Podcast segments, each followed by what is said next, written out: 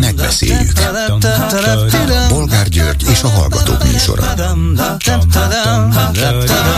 A műsor telefonszámai 061 387 84 52 és 061 387 84 53.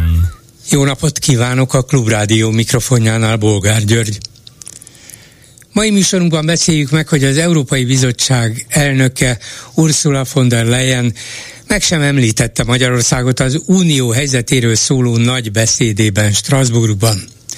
Ennyire nem fontos az Európai Uniónak, hogy mit csinál Magyarországgal Orbán Viktor? Ennyire nem számítunk, ha az unió helyzetéről van szó? Említésre sem vagyunk méltók? Vagy Orbán Viktor föllélegezhet? Következő témánk, hogy eközben tovább romlott a magyar-amerikai viszony. Ugyanis nem kapott amerikai vízum, vízumot Orbán kedvenc sportújságírója, sőt futball nagykövete, Szőlősi György, a Nemzeti Sport főszerkesztője. Szerinte az intézkedéssel Magyarországot és az egész sportújságíró családot megalázták. Lesz ez még rosszabb is. Mit szólnak ezen kívül ahhoz, hogy segélykérő kiáltványt tett közzé Iványi Gábor, a Magyarországi Evangéliumi Testvérközösség lelkésze, az Oltalom Karitatív Egyesület vezetője, mert az adóhivatala nekik járó alaptámogatást is elkovozta tőlük.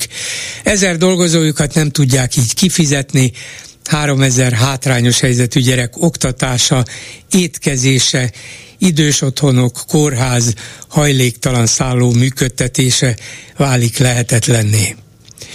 Nincs kőből a szívünk, mondta Orbán Viktor néhány évvel ezelőtt, amikor a menekült politikáról kérdezték. Pedig igen. Mi a véleményük aztán arról, hogy a 18 éven aluliak meg sem nézhetik a könyvek nagy részét az Alexandra könyvesboltjaiban, vagy legalábbis az Ázsia Centerben lévő Alexandra boltban. Egyszerűen elzárják őket a nem gyerekeknek szóló könyvektől. Ilyen még az egypártrendszerben sem volt, de itt majd lesz. Mit gondolnak továbbá arról, hogy a Magyar Nemzet című kormánylap elengedte a Fidesz kedvenc énekesnőjének Tóth Gabinak a kezét, miután a közelmúltban bejelentette, hogy válik. Berekett a nemzet csalogánya, így szól a cikk címe, és a lényeg, aki utat, irányt akar mutatni, annak súlyos felelősség nyomja a vállát. Tényleg itt tartunk? Már abba is beleszólnak, hogy kiválik. Lehet, hogy az igazságügyi miniszterasszonynak is ezért kellett távoznia? de Varga Judit arra még jó lesz, hogy Brüsszelből mutasson utat. És végül beszéljük meg, hogy a kúria elutasította az akkumulátorgyárak létesítéséről szóló országos népszavazási kezdeményezést. Ha nem szavazhat erről a nép, hogy és miről fog szavazni jövő júniusban az európai és az önkormányzati választásokon. Telefonszámaink még egyszer 387 84 52 és 387 84 53. Háló, jó napot kívánok! Szép jó napot, Bolgár úr, Attila vagyok. Tegnapról maradtam, Igen. és nagyon szépen köszönöm, hogy visszahívtak. Hallgatom.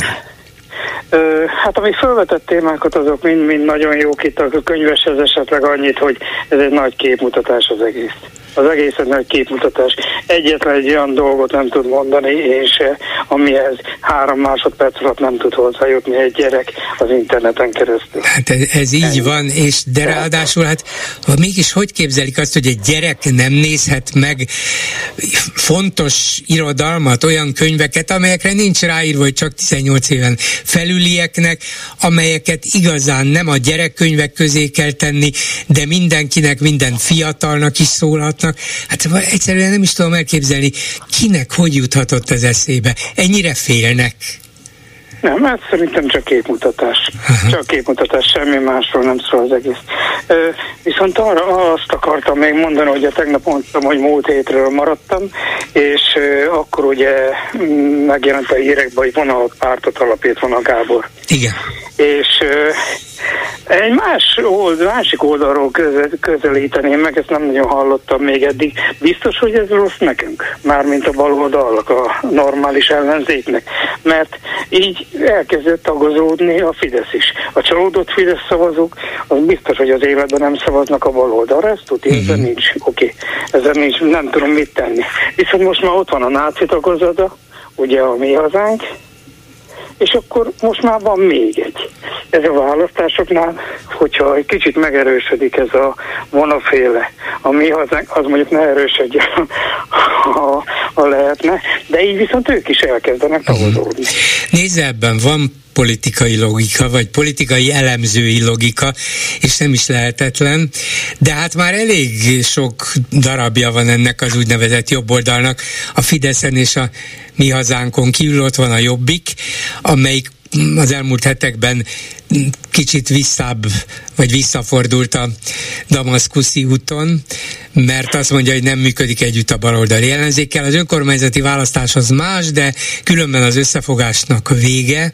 Aztán ott van Jakab Péter a néppártyán, aztán ott van Márkizai Péter, mindenki Magyarországa, mozgalma, vagy most már pártja, és akkor most itt van a vona párt is, hát lehet, hogy minél több úgynevezett jobboldali párt, és annál kevesebb marad a Fidesznek, de, de közben ugyanez a vona most éppen azt nyilatkoztam, hogy ő párbeszédet szeretne a Fideszsel is, meg a DK-val is. Hát erre nem biztos, hogy sok Fideszes szavazó őt fogja követni. Hát, nem, nem, nem tudom, hogy a DK vezetősége mennyire lenne nyitott egy ilyen monoféle fajta párbeszédre, de meglátjuk, meglátjuk. Jó, akkor erről ennyit, és még egy témát szeretnék mondani, ugye tegnap említettem Magyar Györgyöt, és most egy kicsit kritikával szeretném illetni, mikor ő kritizálja az ellenzék állapotát, meg hogy mennyire nem csinál semmit. Nem kéne neki egy picit tükörbe nézni, hogy ebbe viszont ő is tevékenyen részt vett. Gondolok arra, hogy mikor a két előválasztás között ugye karácsony rá, és akkor átadta Márkizainak. És akkor én úgy, tehát én akkor úgy éreztem, hogy egy tiszta vízű pohár volt, és abban egy csepp mérget beletettek. És nagyjából onnantól kezdve az egész kuka mm-hmm. volt. Annak idején Magyar György, ha jól emlékszem, azon az állásponton volt, hogy hát eh, nem biztos, hogy ez jó módszer, de nem tiltja semmi, nem volt az előzetes hát, megállapodásban pontosan. olyan, hogy ezt ne lehetne megcsinálni. Ő tehát pontosan jogi szempontból... gondolok, hát könyörgöm, ez olyan, mint mikor egy szűzlány bemegy valahova, és akkor megcsinálják, és akkor jé, csodálkozik, hogy mi történt. Hát hé, hát álljon meg a menet, hát ő, ő egy magasan kvalifikált ember, akkor tessék mindenre gondolni, hogyha lefektetek valami játékszabályokat. Hát valószínűleg se neki, sem másnak nem jutott eszébe, hogy ez lesz az eredmény, vagy ilyen, ilyen megoldás is lehet. Hát és?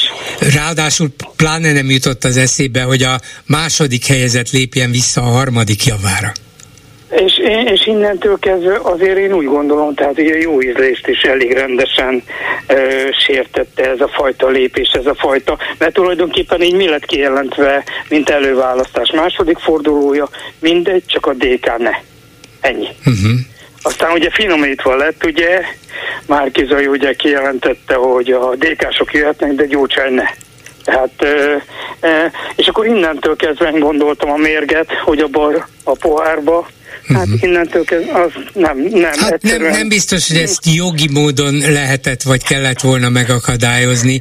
Ehhez, még ha Magyar György így gondolta volna, és be is vett volna egy ilyen szabályozást, nem tudom, hogy egyáltalán gondolta rá, de akkor se ő volt az, aki ezt eldöntötte. Ebben a pártok kellett, hogy megegyezzenek, és aztán valami talán jogilag is értelmezhető formába kellett önteni, de nem ő döntött erről. Ha a pártok úgy akarták volna, hogy ne lehessen visszalépni, akkor megmondták volna, hogy olyan szabályzat kell, hogy ez lehetetlen legyen. Azt maximálisan megértem, hogy nem gondolt rá, őszintén szóval minden jó íz, tehát semmi jó ízésű ember nem gondolt volna ilyenre, de volt egy normális verseny, és onnantól kezdve nagyon-nagyon csúnyán beleköptek a, a levesbe. Nagyon csúnyán, úgyhogy megértem, hogy nem, de attól még gondolni kellett volna, ugyanis ez nem érzelmi alapon működik. És én onnantól kezdve látom azt, hogy nagyjából ott lett elvesztve a választás. Hát sok minden, sok minden ami, ami, ami, most azt nem szeretném ö, ö, minősíteni, de viszont rengeteg ember sértve, illetve becsapva érezte magát, és, és utána azért ez a becsapás, ez szerintem az érzet a mai napig tart. A mai napig. Igen, igen, igen. Márki Zajnak rossz volt az az antré a választási, az előválasztási este győzelmi pillanatában, hogy leváltottuk az ellenzéket. Na ez, ez egy rossz üzenet volt, ez elvetette a kölcsönös bizalmatlanság magját annak idején, és a, a szavazókat is elbizonytalanította.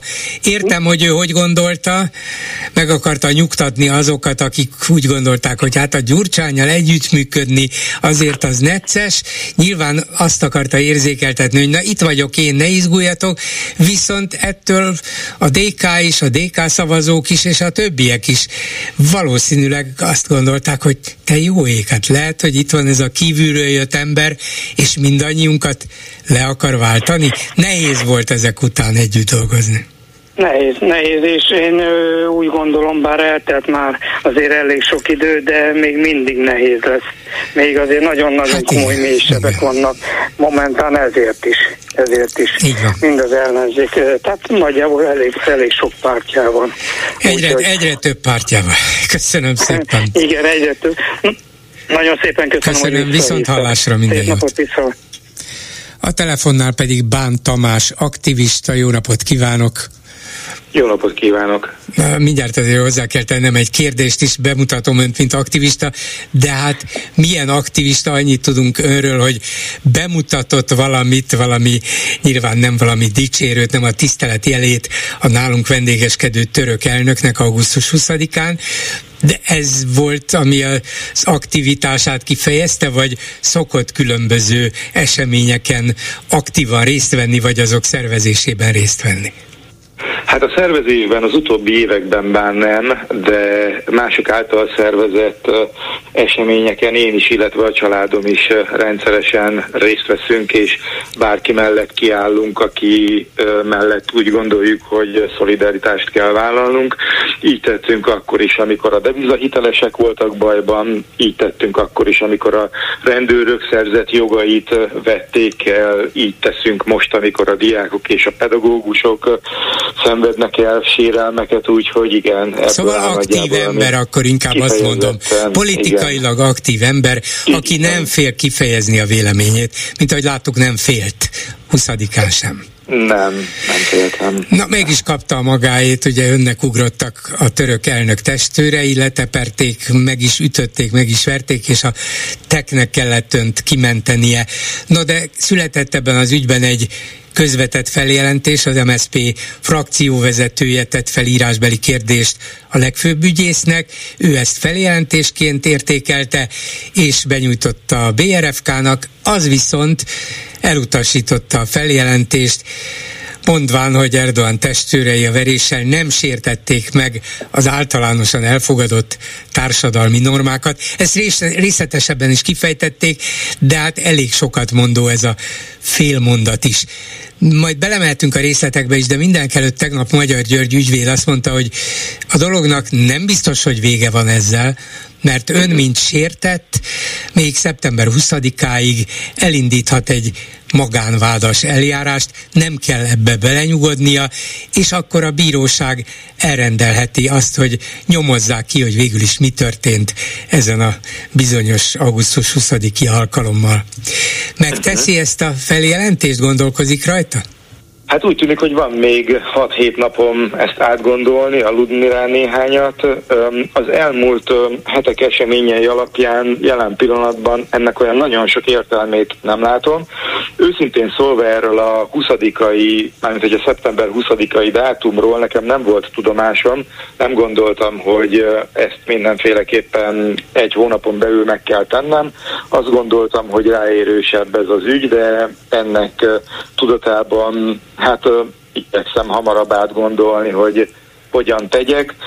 Ugye itt a kormányinfon elhangzottak, illetve a rendőrségnek a reakciói alapján olyan sok jóra nem számíthatok, úgyhogy úgyhogy nem tudom még, hogy van-e értelme uh-huh. ebbe belemenni. Amit, amit tudunk, hogy igazából nem cáfol senki semmit. Tehát, hogy amit én a sajtó különböző munkatársainak elmondtam, azzal kapcsolatban senki nem igyekezett ezt megcáfolni, vagy, vagy kiegészíteni, vagy, vagy bármilyen módon ellenem bármit is mondani, úgyhogy, úgyhogy igazából nem, nincs mit kideríteni, azt gondolom, nincs mit kinyomozni. Igen, a, a rendőrségi határozat abból indul ki, hogy a ide látogató török köztársasági elnök testőrei úgynevezett kiemelt személyvédelmi feladatokat láttak el, hát ez nyilvánvalóan igaz.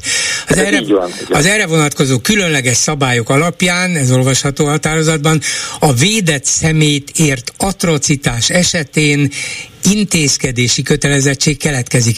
Nekem igen, itt van az első, Így van. az ez, első ez problémám, igen. hogy milyen nem atrocitás, atrocitás. Milyen atrocitás érte? Nem történt atrocitás, nem, semmilyen. Tehát, hogy itt ebben a, ebben a pontban nagyon jól tetszik ezt érzékelni, itt ebben a pontban teljesen um, rossz irányt vett a rendőrségnek az indoklása, ugyanis nem történt atrocitás.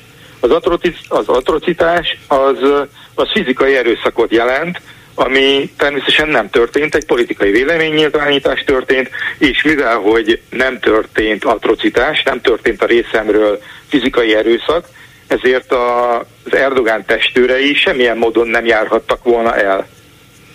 Hát én is valahogy így érzékeltem ezt, de természetesen Igen. csak olvasva a történteket, uh-huh. ön ott volt. Tehát nem volt az ön Igen. kezében akár egy teniszlabda, amivel, amit oda nem, akart volna, volt. mint egy labdaszedő odahajította volna, semmi, nem. amit ők úgy értékelhettek, semmi. hogy veszély fenyegeti a török elnököt, ugye? Az ég a világon semmi nem volt nálam. Az a kérdés, hogy érdemese az ön igazáért most jogi úton kiállni, jogi úton harcolni, vagy több nyüggel, megpróbáltatással jár ez az egész, és annyit nem ér? Hát igen, ezt kell mérlegelnem. Még egyszer mondom, én nem tudtam, hogy ilyen határidő költ ezzel kapcsolatban, de, de hát akkor át fogom ezt a dolgot gondolni, mert akkor sürgetőbb, mint mint amennyire én ezt gondoltam. Mondjuk normális jogállami körülmények között ön is bízhatott volna abban, és mindannyian mi is. De persze tudjuk, hogy milyenek a körülmények, de mégis valamennyire bízhatott volna az ember abban, hogyha egyszer a legfőbb ügyész ezt feljelentésként értékeli, benyújtja a rendőrfőkapitányságnak, akkor ezekből a létező szabályokból ők azt a következtetést vonják le, hogy ön ugyan politikai véleményt fejtett ki, vagy fejezett ki, de nem fenyegette a köztársasági elnököt, ezért aztán az önt fizikailag elhárító török testőrök túlléptek a, hát mondjuk az bevett normák és a törvényi lehetőségek határain, ezért is kellett önt kimenteni a kezük közül, tehát végig viszik a dolgot, és önnek személyesen nem kell ebben semmit tennie, hanem csak bólogatnia, és a végén megköszön, megköszönnie, hogy hát hála Istennek ebben az esetben még működött a józanész és a józan jogalkalmazás. Pontosan ez volt az én eddigi kivárásomnak az oka, hogy akár a Gulyás Gergely által említett eljárásban, ugye ott ő egy elég komoly bizonytalansági faktorral jelentette azt ki, hogy van ilyen eljárás, de akár az, akár ez a jelen esetben szóban forgó rendőrségi eljárás majd egy ilyen rajtam kívül álló kezdeményezésből, de eljut arra a megállapításra, hogy, hogy itt mi történt, de hát nagyon rossz irányt vett a dolog, azt gondolom. Ez egyértelműen egy a török küldöttség melletti kiállás egy magyar állampolgár ellenében. És akkor még ebbe az indoklásba, ebbe a határozatban még izekre lehetne szedni az összes szavát, hogy itt, hogy ez nem, nem valósult meg a garázdaság, csak egy, csak egy könnyű testi sértés, ez is erősen vitatható, illetve hogy ez ez egy, ez egy nem közvádos bűncselekmény, hát ez is, hogyha a gyerekek összefirkálják a kordont a karmelita előtt, hogyha az egy, az egy közvádos bűncselekmény, akkor, akkor ez meg nem az, szóval, hogy um, elég furcsa ez a határozat, illetve hát a benne szereplő indoklás. Azt megértem, hogy a következő napokban ezen többet fog gondolkozni, mint eddig, de azt is meg kell kérdeznem, szerintem minden emberben fölvetődne hasonló esetben, hogy féle az esetleges következményektől, nem is attól, hogy mennyi ideig húzódik egy per, vagy hogy többször el kell menni a tárgyalásra, az is elég nyűg, és az is elég megterhelő tegyük hozzá, de attól, hogy esetleg valami politikai nyomás alá helyezik, elkezdik a nyilvánosság előtt támadni, hogy mit ugrál ez az ember, mi nem tetszik neki a magyar-török kapcsolatban, miért kell itt mutogatni a török elnöknek, és így tovább. Szóval van-e önben félelem?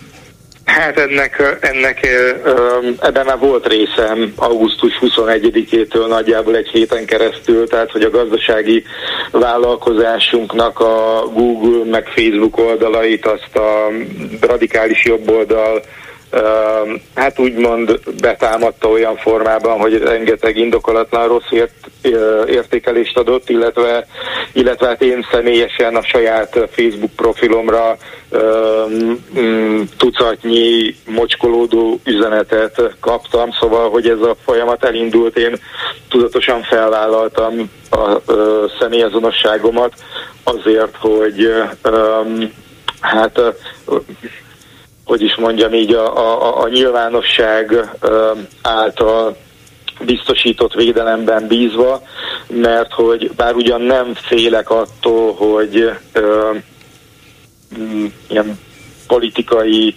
nyomásgyakorlás történik az irányomban, de hát, de hát itt Magyarországon nem is ezek a bevett módszerek elsősorban, ez inkább csak a, a, a, a politikusokkal szemben működő. Hát minden esetre személyes egzisztenciáját is támadhatják, úgyhogy nem mondom, hogy fizikailag van veszélyben, igen, de, igen, igen. de azért, hogyha az embernek a mindennapi életét, vagy megélhetését, vagy a normális életmenetét kezdik ki, vagy kezdik ki, akkor, akkor százszor is meggondolja, hogy érdemes ezt tovább vinni. Végül is ön megtette a magáét, elmondta, megmutatta a véleményét a török elnöknek, vajon érdemes-e tovább vinni ezt a dolgot, hogy az igazságnak is érvényt szerezzen? Hát um, Magyarországon nem igazság van, hanem jog. Ezt tudom ezzel kapcsolatban és azt sem, azt sem mindig úgy használják, ahogy kellene. Hát a, a, igen, azt nem feltétlenül, igen. igen. Meg hát úgy alakítják, ahogy éppen kell, tehát hogy ez igazságra nem, nem, nem lehet számítani sajnos, tehát hogy ez így nincs igazságszolgáltatás. Igen, hát akkor Egy gondol... rosszul működő jogszolgáltatás van gyakorlatilag. Igen. És azt gondolom, hogy ez a rendőrségi határozat is egy politikai hátterű um, indoklás gyakorlatilag. Igen. Nem ami, ami nem zárja ki, hogy adott esetben egy bíróság ezzel szemben döntsön, de de hát kérdés az, hogy önnek kell leviselni mindennek a terhét, nehézségét, súlyát. Igen. Úgyhogy alaposan gondolja meg. Mindenképpen. De köszönöm az információt ezzel a, a szeptember 20-ai dátummal kapcsolatban, Igen. mert ezzel, ezzel én nem voltam tisztában. Köszönöm szépen Bán Tamásnak, aki politikailag aktív ember volt és marad is, független attól, hogy mit fog csinálni. Köszönöm szépen, viszont hallásra. Köszönöm szépen, viszont hallásra. Háló, jó napot kívánok! Üdvözlöm, Bolgár úr, Miklós, rég beszéltünk. Igen, parancsoljon. Engedjen meg egy, egy reklámszöveget. Szóval a politika az nem promóció, hanem átverés. Így kezdődik a mondat. Hát sok, sok van benne az átverésből, igen. Na, szóval. Ahogy a, itt az előttem a ember, ugye, aki Erdogán elnökkel kell. Van egy, egy, egy kicsit, ha... Hatásköri túllépés. Igen, egy kicsit közelebb beszélne a telefonhoz, akkor jobban hallanánk. Most jobb lesz? Talán igen, igen. Hatásköri túllépés. De most az Erdogán emberei ezt elkövették. Túllépték a hatáskörüket. Mivel nem fegyveres, fegyveres támadás volt, hanem semmi és ők úgy viselkedtek, mint hogyha valaki pisztolya ment volna. Igen, mint hogyha fenyegette volna fizikailag valaki az ő általuk védett személy, de hát ez nem történt meg. Ez nem történt meg? Akkor mire volt ez? Akkor miért nem tudja pártunk és kormányunk azt mondani, hogy bocsánat, úr az emberek hatáskörüket? Igen, igen, igen. Én még most, hogy ezt mondja, hogy miért nem tudja pártunk és kormányunk azt mondani, még azt is el tudná az ember képzelni, hogy jó, a rendőrség elutasítja ezt a feljelentést, hát mert politikailag, nemzetközi politikailag kínos lenne, de közben bocsánatot kér a történtekért a valamilyen hatóság, hogy igyekeztek közbelépni, amint lehetett, és és úgy gondolják, hogy ő nem sértett meg semmit, szóval lehetett volna talán valamilyen köztes megoldást találni, amivel még a, a földre tepert és megvert aktivista vagy aktív ember is valamilyen módon megelégedhetett volna, hogy lám azért ők is belátják. Nem ők követték el, sőt, ők mentették ki ebből a szorít helyzetből, de még valami kvázi bocsánatkérést is kapott tőlük, hát akkor az rendben van. Hát ez így kellett volna. Igen, hát vagy lehetett volna legalábbis, és akkor esetleg szép csendben elintéződik a dolog. Visszatérnék az ellenzéki oldalhoz. Szóval én az egyszerű állampolgár csak azt látom, hogy Altázi egyedül küzd. A DK néha csinál valamit. A készfaj kutyapárt jó popáskodik. Na most ezek után mi az az érv, ami én, én bármelyikre szavaznak? Hát megmondom, mi az az érv, hogy ne Orbán és pártja maradjon, ne az önkényuralom maradjon. Nem tudjuk, hogy pontosan mi következne utána, ez mondjuk egy komoly probléma, de legalább nem egy egypárti, egyszemélyi önkényuralom. Ez biztos, hogy nem így lenne.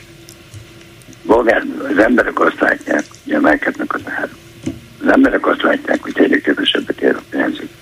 És ennek ellenére a magyar társadalom közel 50 százalék, amik hajlandó átszavazni a Fidesznek. Ezek hol élnek a hordon?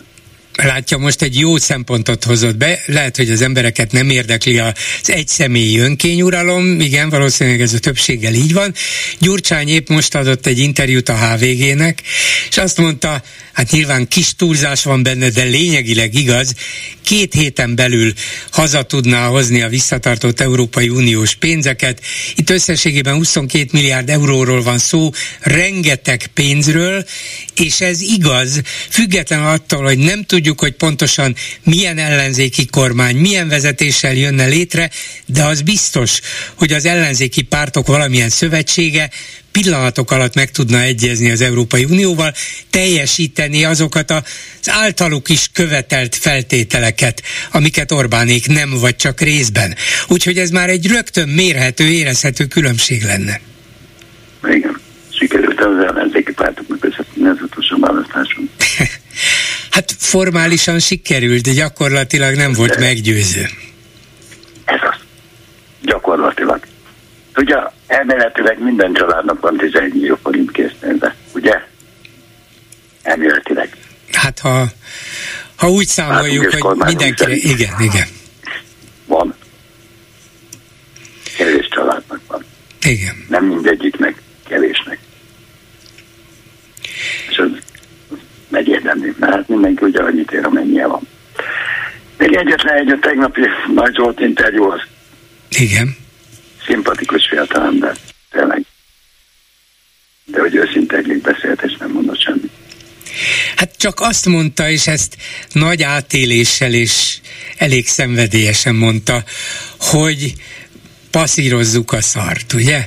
Ez, ez úgy végig söpört a médián, és van ebben a, ebben a kicsit fellengzős, kicsit túlzó, kicsit sértő kijelentésben és megállapításban valami, azt tudnilik, hogy nem jutunk ennél többre. Egymást is um, szóval tartjuk vállandóan.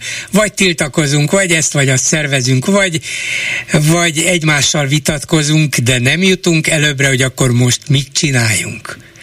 És, és azért ez egy lényeges kijelentés, nem mondom, hogy fölráz mindenkit, de nem árt, ha néha kimondjuk. Bolgár úr, kérem, a harmadik választást töltük el. A harmadikat. Sajnos. Hogy, hogy mi van a harmadik választása? Hogy a harmadik választáson nem sikerült labdába dugni. És azért ez nem csak a választópolgárokon múlott. De persze, persze, hogy nem. Persze, persze.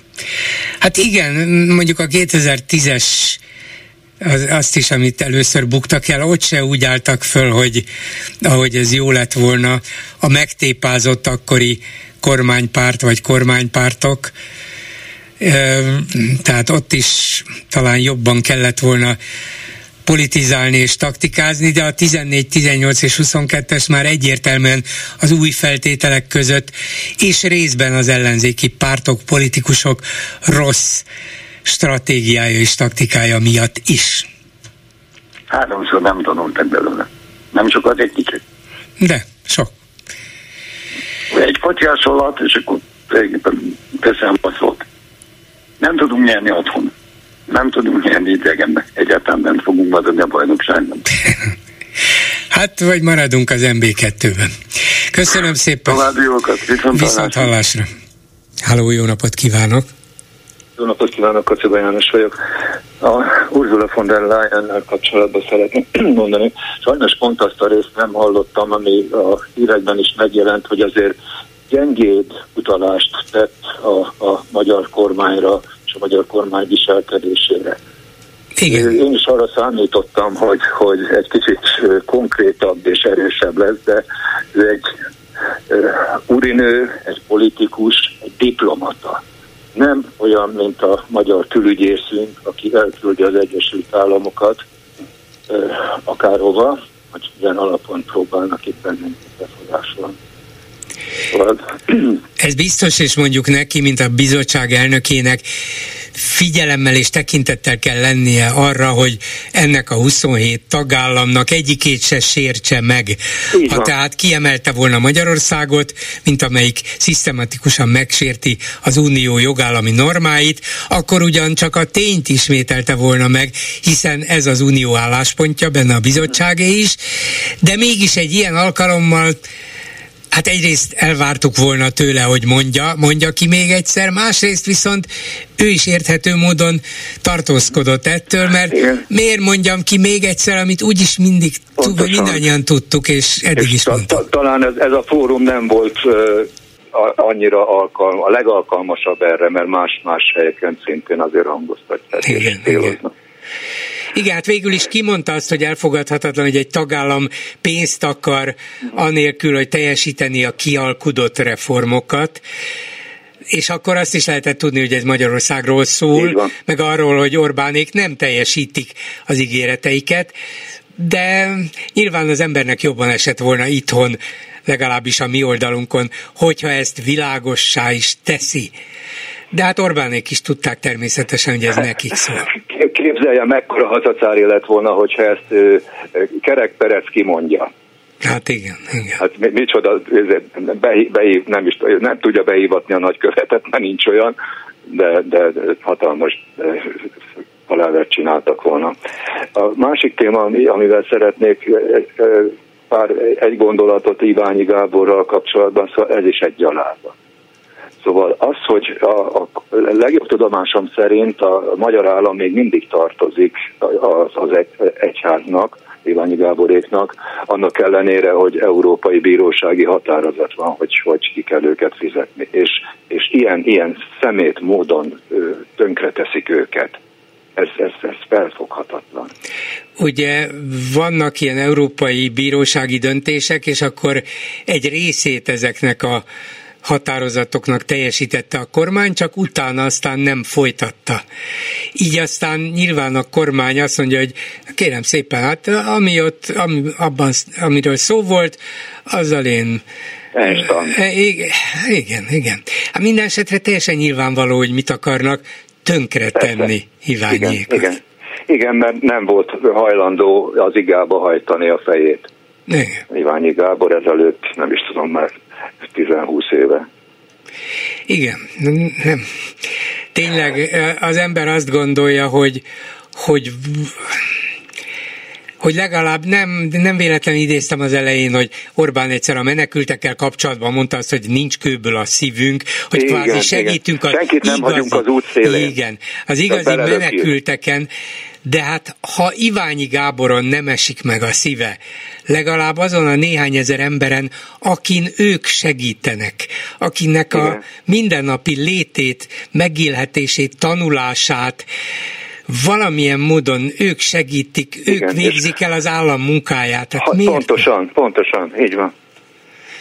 És, és a szörnyű az, hogy, hogy az ő működésükhöz szükséges összeget még össze se lehetne adni. Mert az, hogy a, a klubrádiónak adakoztunk, nem is tudom mennyi volt, 100 millió? Volt ez talán 150, 160 is most már, igen. De itt milli, nekik milliárdos költség. Hát igen, e- ez az, hogy... Szóval ezt, ezt lehetetlen összeadni. Így van, ezt, ezt valószínűleg civil adakozásból nem lehet. Ha csak Soros nem. azt nem mondja a fiának, hogy na jó, tegyünk egy kivételt, és adjunk 10 millió dollárt Iványéknak, hogy ne halljanak meg. Nem, egyszerűen nem látok olyan adakozót se az Európai Unióban, sem magánemberek, igen, sem milliárdosok, ki, ki fogja őket megmenteni, ha az állam Borzalom. nem adja oda azt, amivel tartozik? Borzasztó. Borzasztó. Még két dologgal szeretnék, szeretném fárasztani, ami nem a mai téma. Az egyik most kapcsolódva itt az Orbán viselkedéséhez, nekem a szegény meg panaszai jutott eszembe most a legutóbbi ténykedéseivel kapcsolatban, hogy kérem, én még nem játszottam, nem játszottam, játszani szeretnék. Ugye van már kis vasuta, most játszhat. Van telefonja, azzal is játszhat. Most szeretne egy repülőt magának. Aztán, aztán lehet, hogy még egy űrhajót is, majd, majd űrrepülőt. Hogyne, hogyne, hogyne. És az, az utolsó megfordult nekem is a fejemben, és megdöbbenéssel hallottam szombaton a, a rádióban, hogy a akugyáraknak 30-40 százaléka selejtermelése. Szóval valami érzésem volt, de hát ez valami, valami borzalom. Hát ez, ez egy sufni technológia, és, és ezt hozzák ide. Igen, ez, ez, ez valóban nagyon... Milliárdos támogatásokat. Ez egy aggasztó információ, és nagyon remélem is, hogy nem így van, de ha mégis így van, és ez a normális, ez az általános, akkor ez sokkal veszélyesebb, mint ahogy az ember feltételezte. Abszolút, abszolút, és, és nem tudom, most nagyon szűk a mesdje az, az észosztás és a tanácsadás között, azt nagyon jól tudom, az észosztás nem szeretem, de, de érdekes, hogy erre nem repült rá se, se a, a különböző zöld szervezet, a, a BVF, vagy, vagy egyebek, és, és a, a pártok sem, vagy hogy ennek, ennek azért kicsit jobban Valószínűleg, igen, technológiailag jobban meg kell ezt ismerni, tanulni, mert, az, az, utána az, hogy nézni. pártunk és kormányunk emberei technikailag nulla szinten állnak, az látszik több, több alkalommal is, hát itt is de hát ez, ez, ez, ez életveszély. Ők csak a forint, Magyarország lesz a, ők csak a, a forint és eurotechnológia, forint és eurotechnológiát ismerik, hogy az legyen. Igen, igen, igen, meg a baks is. Igen, meg. igen. Jó, hát Jó. köszönöm szépen, viszont köszönöm hallásra. Szépen, és Cezerum Cezero elég a Orbán dúlásból. Köszönöm. Igen, Kártágónak, igen, és így tovább. Igen, viszont, viszont hallásra. A telefonnál pedig Nyári Krisztián író, irodalom történész, szervusz. Szervusz, jó napot kívánok. És a Líra könyvkereskedő, forgalmazó cég, mindig elfejtem, kreatív, kreatív, igaz, igazgatója. kreatív igazgatója vagy, igen. Na, de tudsz-e olyan kreatív lenni, mint az Alexandra? Ami mondjuk konkurencia és konkurenciáról nem mondjunk semmi rosszat, úgyhogy csak én mondom azt, amit a Telexen olvastam, hogy egészen abszurd feltételeket teremtenek az Alexandra könyvesboltokban, de egyről egész biztosan látták és ellenőrizték, hogy 18 éven aluli mondjuk fiatalkorúakat, gyereknek azért nem nevezném már feltétlenül őket, gyakorlatilag nem engednek oda a könyvek közé, csak a gyerekkönyvekhez, és a, a többi könyvet lényegében elzárják előlük.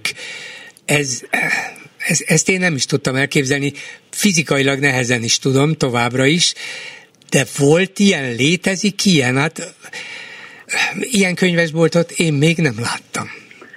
De hadd védjem meg a konkurenciát, hogyha már így előkerült, hogy konkurensek vagyunk, mert nem a könyvesbolt üzemeltetője, a könyvkereskedő tehet arról, hogy itt nyilvánvalóan túlzó módon tartják be a törvényt, vagy, vagy a törvény minden betűjét be akarják tartani, hanem maga a törvény tehet erről, mert tele van önellenmondásokkal, ezt is ki lehet belőle olvasni, meg az ellenkezőjét is. Nem mindegy, hogy az adott könyves volt, én ezt nem tudom, 200 méteres körzetén belül van-e egy templomnak, vagy iskolának, vagy sem, mert akkor adott esetben fordítva kell értelmezni. Szóval itt azért a, a jogalkotó felelőssége, hogy egy olyan jogszabályt hozott létre, amiről most gondoljunk, amit akarunk, de mint jogszabály sem értelmezhető, nincsenek benne sem a magyar nyelv, sem a szokványos magyar jogi kodifikált nyelv szabályai betartva, és ezért van az, hogy mindenki pánikszerűen próbálja értelmezni. Mi a Líránál, és úgy tudom, hogy a legnagyobb konkurensünk a Libri is így jár el, leginkább nem is a törvény szövegéből indulunk ki, mert abból nem lehet, hanem a büntetési gyakorlatból, hogy azt próbáljuk megérteni, hogy, hogy mit tart be az állam a saját törvényéből, és mi az, amit nem tart be ebből a jogszabályból.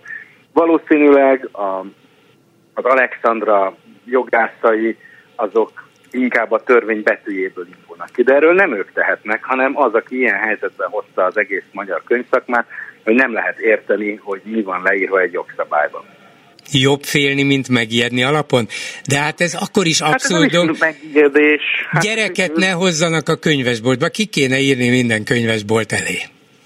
Hát valójában akár ezt is ki lehet olvasni annál a, a kitételnél, ami megtiltja e, a 200 méteres körzeten belül, hogy felnőtteknek akár ilyen tartalmú könyveket adjanak, más értelmezés szerint pedig nem.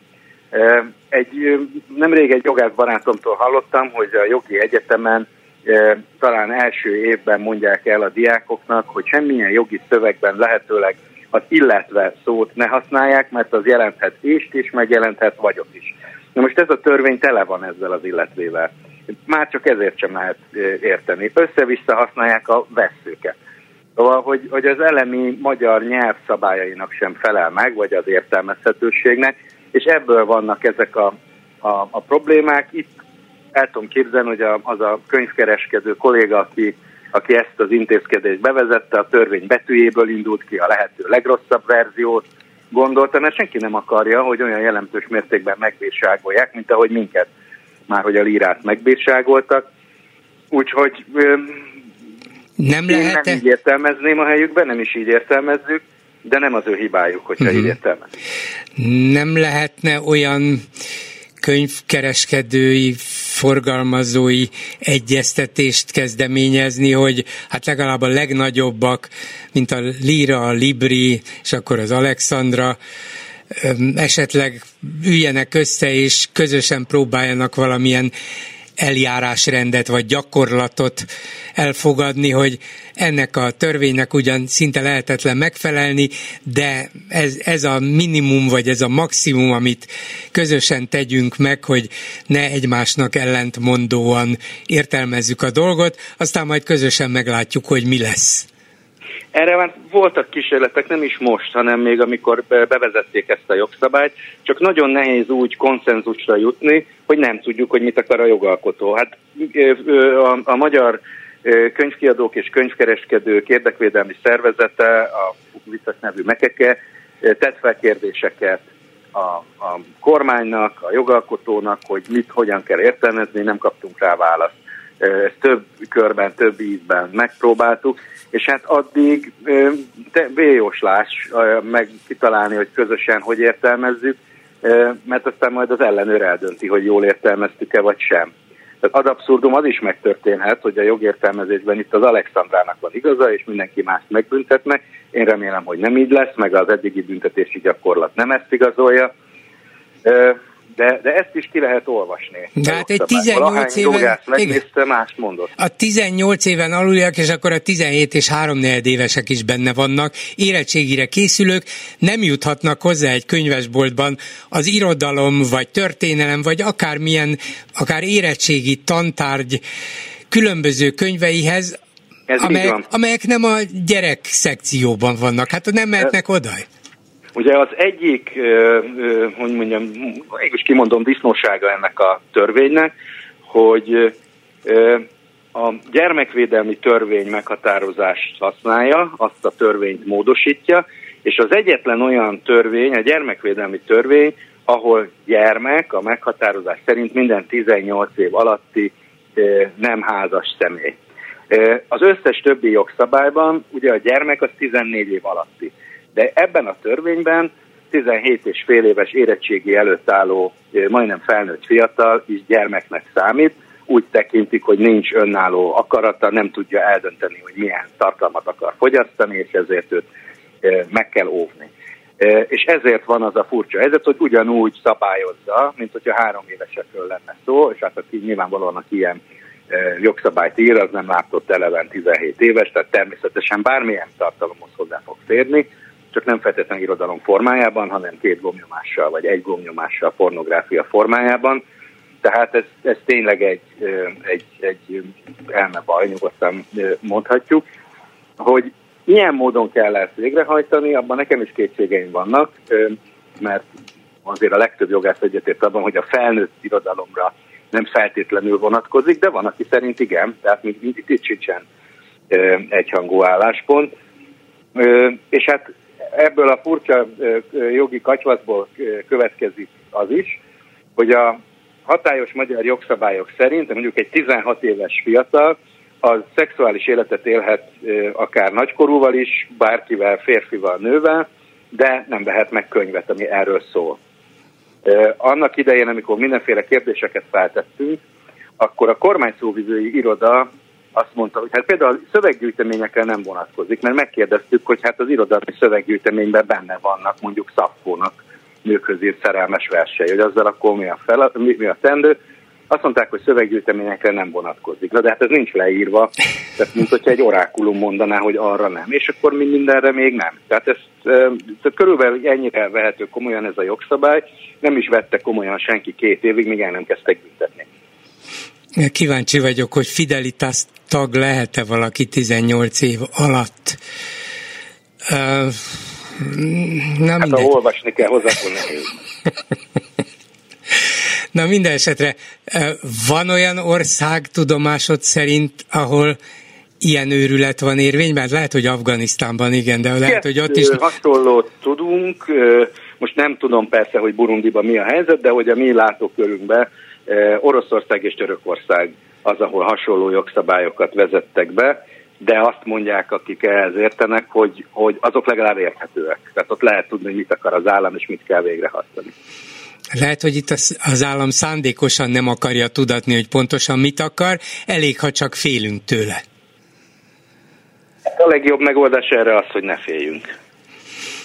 Vannak olyan akár magyarországi, akár európai intézmények, bíróságok, testületek, amelyekhez fordultatok, hogy jogi úton szerezzetek érvényt a nem is az igazatoknak, a normalitásnak?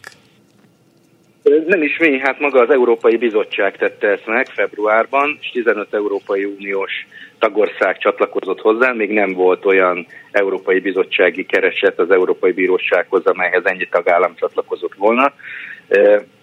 Magát a, ezt a törvényt, a gyermekvédelmének nevezett törvényt e, támadták meg, e, hogy ellentétes az uniós joggal. Valószínűleg erre válaszként születtek az ellenőrzések és a büntetések, mert ellenkeresetet nyújtott be a magyar kormány. E, de hát ez az eljárás ez zajlik, hogy mikor lesz vége, azt nem tudom. Mi a magunk részéről az egyedi esetben, ami büntetésünk esetében tudtunk csak bírósághoz fordulni, ezt meg is tettük. Egyrészt egy, egy keresetben kértük azt, hogy addig, amíg nem zárulnak le ezek a jogi eljárások, addig a büntetés végrehajtását, azaz a befizetését, azt függesszék fel, és egy másik keresetben pedig magát a büntetés tényét, meg annak a mértékét is vitatjuk. Köszönöm szépen Nyári Krisztiánnak, a Líra kreatív igazgatójának. Legyetek kreatívak! Igyekszünk, köszönöm szépen! Szervusz, minden jót! Szervusz. Hát mit mondjak? Már úgy értem, mit mondjak, hogy önök is hallják. Mert valószínűleg a hallgatóink többsége nem ér el minket, nem tud hallgatni minket. Jóval öt óra előtt már egyre többen jelezték, hogy megszűnt az adás a legkülönbözőbb hozzáférési lehetőségeken.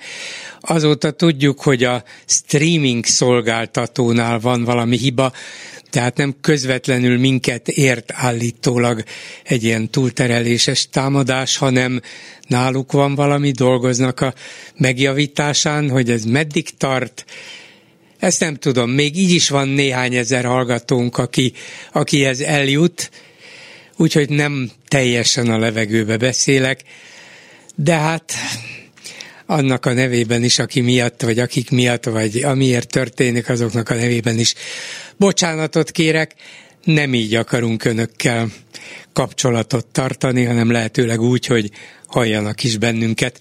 No, minden esetre addig is, amíg a dolgok rendben nem jönnek. Itt egy hallgató, jó napot kívánok! Jó napot kívánok, szerkesztő úr! igyekszem nagyon rövid lenni, Bán Tamást uh, hallgattam, és eszembe jutott a Társaság a Szabadságjogért nevű kitűnő szervezet. Bán Tamásnak az esete az szerintem a szabad véleménynyilvánítás megsértéséhez kapcsolódik.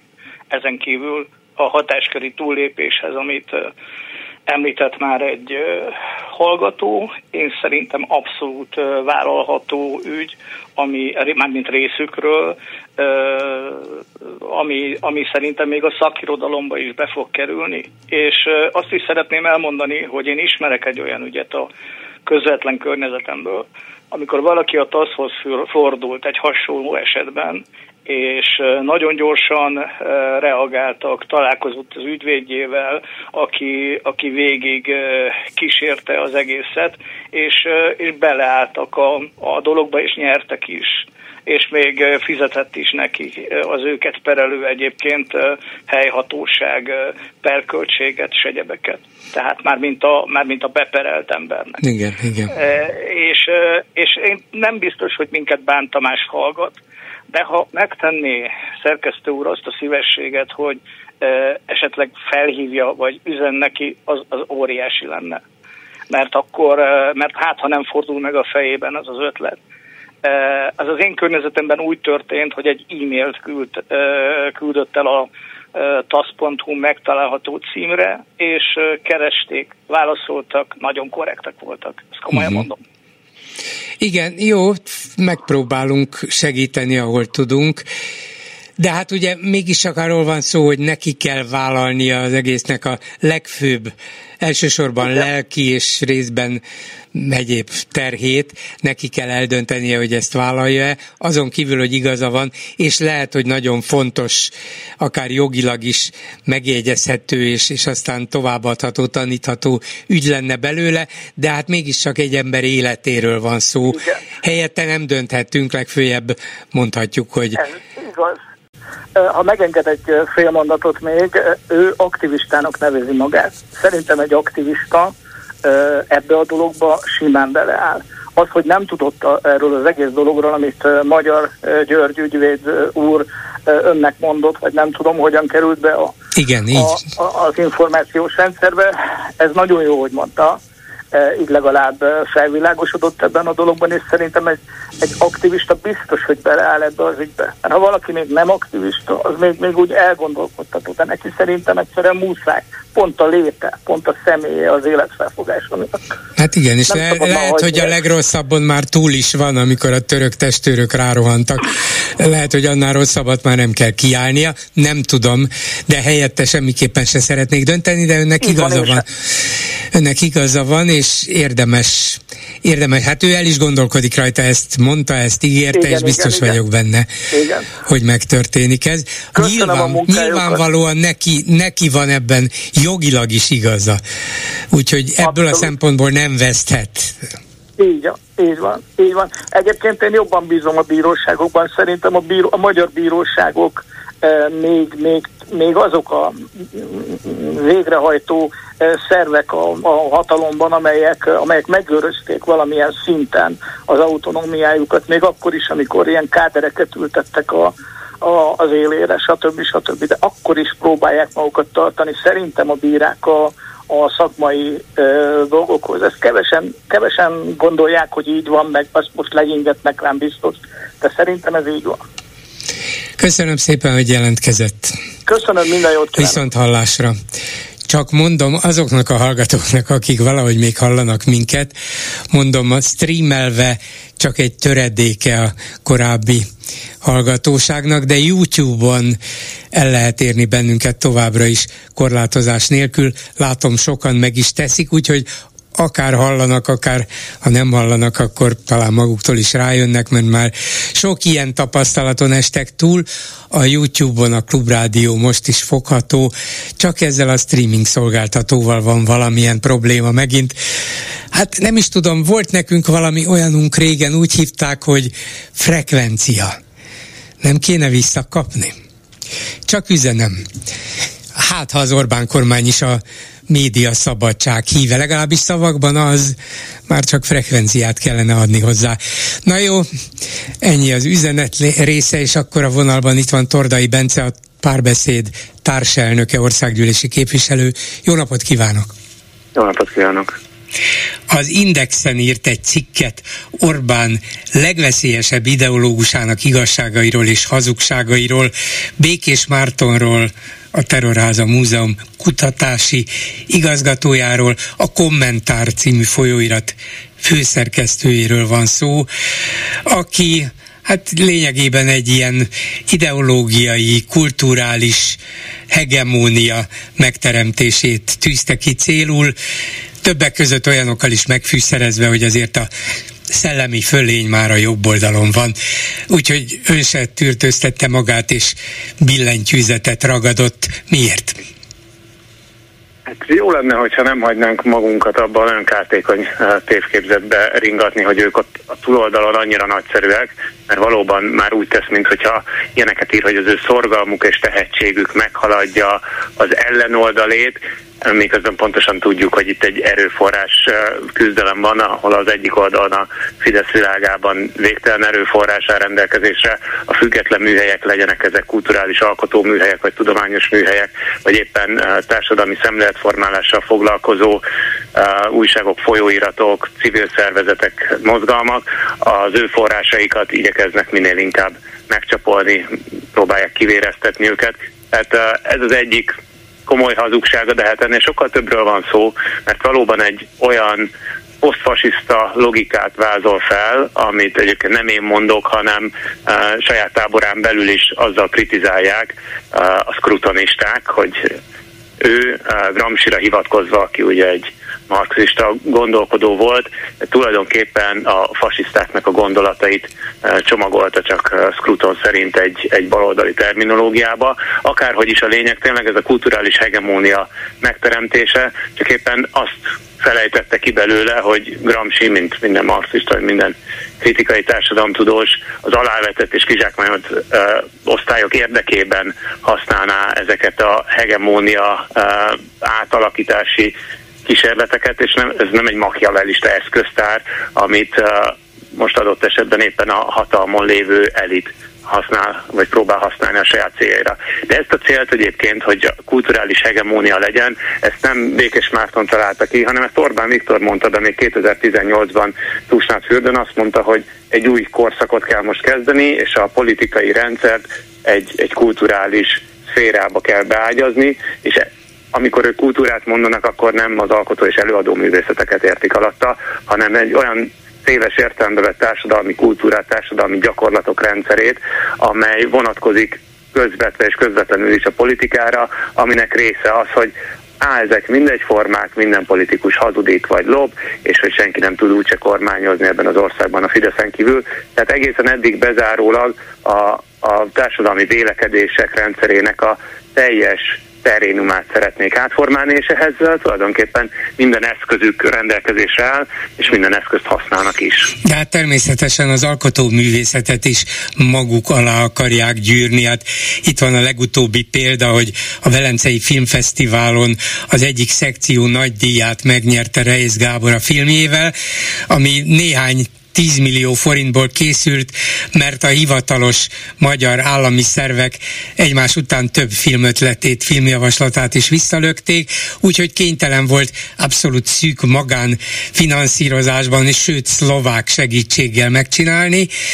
Ez a film nemzetközi sikert aratott, a, azok a filmek, amelyeket pedig milliárdokkal támogatnak, nem pár millióval vagy pár tízmillióval, hanem milliárdokkal, azok a filmek pedig sima kurzusfilmek, politikai üzenetek, politikai szemléletformálók, álhamis történelem képet e, a közönség elé bocsátó kísérletek a maguk nagyon szerény eredményével, vagy éppen nevetséges eredményével, szóval nincs, nincs határa ennek, mindent uralni akarnak de ebből látszik, hogy ahol az autonómia, szabad gondolkodás az egyik legfontosabb szempont, ott a pártszolgálatos működésmód egyszerűen nem áll helyt. Tehát tényleg önthetik a milliárdokat az ócska filmjeikbe, akkor is a független film lesz a sokkal jobb. De volt ugye a Kesma első vezetőjének egy őszinte pillanata, ahol azt is elismerték, hogy hát igen, a másik oldalon jobbtolú újságírók vannak, és látszik, hogy küzdenek ezzel. Tehát tényleg, amikor gyakorlatilag Rogán Antal műhelyében fejéből áramlik ki a napi parancs, és mindenki az alá próbálja rendezni a gondolatait, hát azok már nem lesznek olyan magasra szárnyaló és nagyon értékes gondolatok, de azért rendületlenül igyekeznek. Most egy másik példát hagy mondjak itt a napokban csúcsosodott ki a botrány. Nyilván nekem fontosabb uh, a Metropolitan Egyetem ügye, mert én 8 évig dolgoztam ott. Ott ugye kirúgtak három egyetemi oktatót, az egyik uh, intézetnek, az újságírás intézetnek a vezetőjét és az egész kommunikáció uh, tanszéknek a, a vezetőjét, politikai okokból egyértelműen, és annyira elmérgesedett a helyzet, annyira kilógott a Fideszes lóláb, hogy másik tíz oktató is befejezte ott a működését. Tehát megint csak tönkreteszik a független műhelyeket, például az újságíróképzés terén, de nem tudnak értéket hozni a helyükre, hanem megint csak egyébként valamelyik Kesma oldalról levitézlet figurát ültették oda dékánnak, és majd ő hoz az Origótól uh, nagyszerű szakmailag biztos rettentően elismert újságírókat. Igen, hát egy katasztrófa, de jellemző a kvázi mi oldalunkra, vagy az ellenzéki, vagy a független oldalra, hogy ezt a Metropolitan magánegyetemet, mert ez egy magántulajdonú egyetem volt, már másfél-két évvel ezelőtt megvásárolta a Magyar Nemzeti Bank egyik alapítványa, tehát akkor már tudni lehetett volna, hogy itt valami, valami készület, nem véletlenül vásárolnak meg csak úgy jótékonykodásból egy egyetemet, hanem ezt is maguk alá akarják gyűrni. És bár Matolcsi elég óvatos volt ahhoz, hogy nem másnap rúgjon ki mindenkit, de szép lassan eljutottak odáig, hogy hát nyilván a fenntartások, meg, az, meg a félelmek csökkentek, ó, hát végül is ezek nem csinálnak semmit, nem csinálnak, ma itt van szépen, megtervezzük, ezt nevezzük ki, az kirúgja Amaszt, és akkor majd maguktól fognak fölmondani ezek a szerencsétlen libernyákok, vagy akárkik, nem csak libernyákok, egyébként mások is.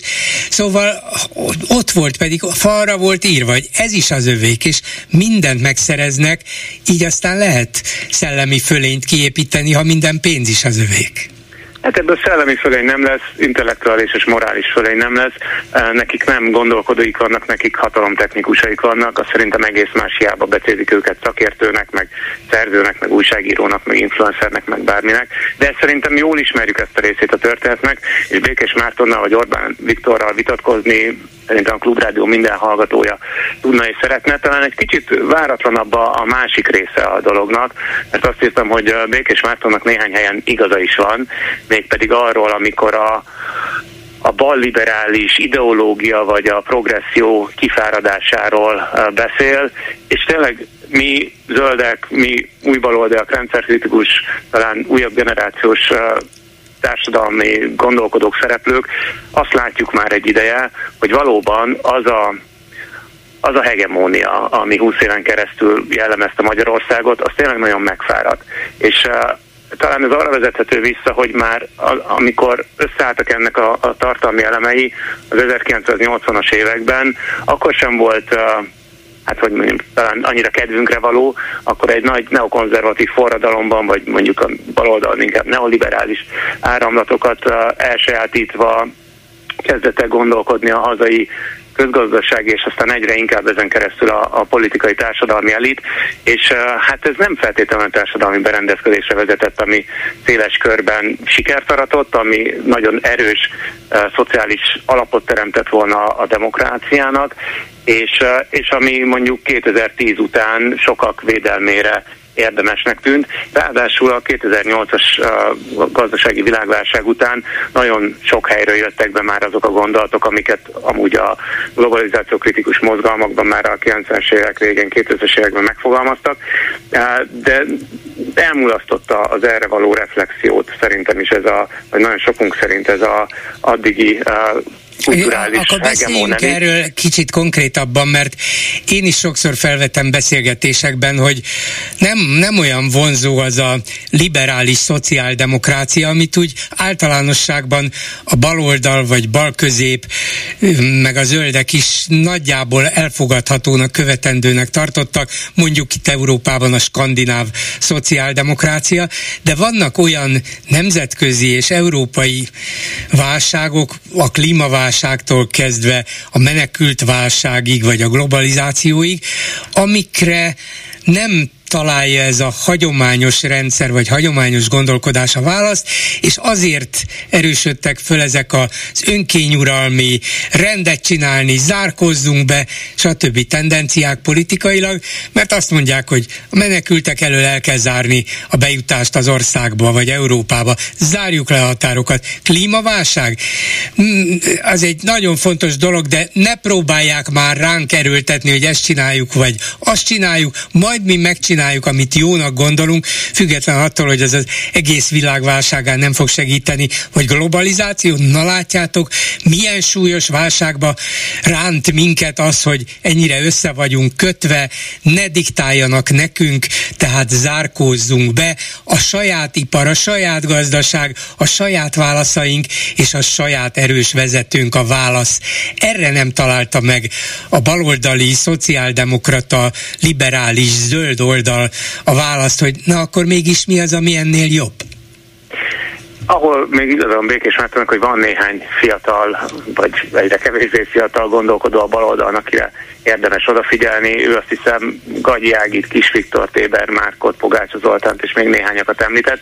Nagyon hosszan lehetne folytatni a sort, és attól tartok, hogy uh, még kevesekben képződött meg ez a meggyőződés, uh, vagy vették észre azt a folyamatot, hogy a 2010-es években uh, a, a rendszerkritikus baloldalon, vagy az új baloldalon nagyon sok új műhely alakult, nagyon sok új intézmény képződött meg, vannak olyan újságok és folyóiratok, amin keresztül tájékozódni lehet. Erről most nem akarok senkinek a hátára célkeresztet rajzolni, de akiről már amúgy is tudnak, tehát mondjuk ha mércét olvasva kb. el lehet jutni mindezekhez, vagy ahol, amikor gyakran támadják fizikailag is mindenféle szélsőjobbos figurák a, az aurórát, vagy a gólyát, meg az ott dolgozó civil szervezeteket, vagy amit éppen most a szikramozgalommal csinálnak. Na ez az a kör, ami önmagára a közekként hivatkozik, amely szerintem érvényes válaszokat ad egy rendszerkritikus, a globális kapitalizmussal szemben, és nem csak a magyar politikai kapitalizmussal szemben kritikus,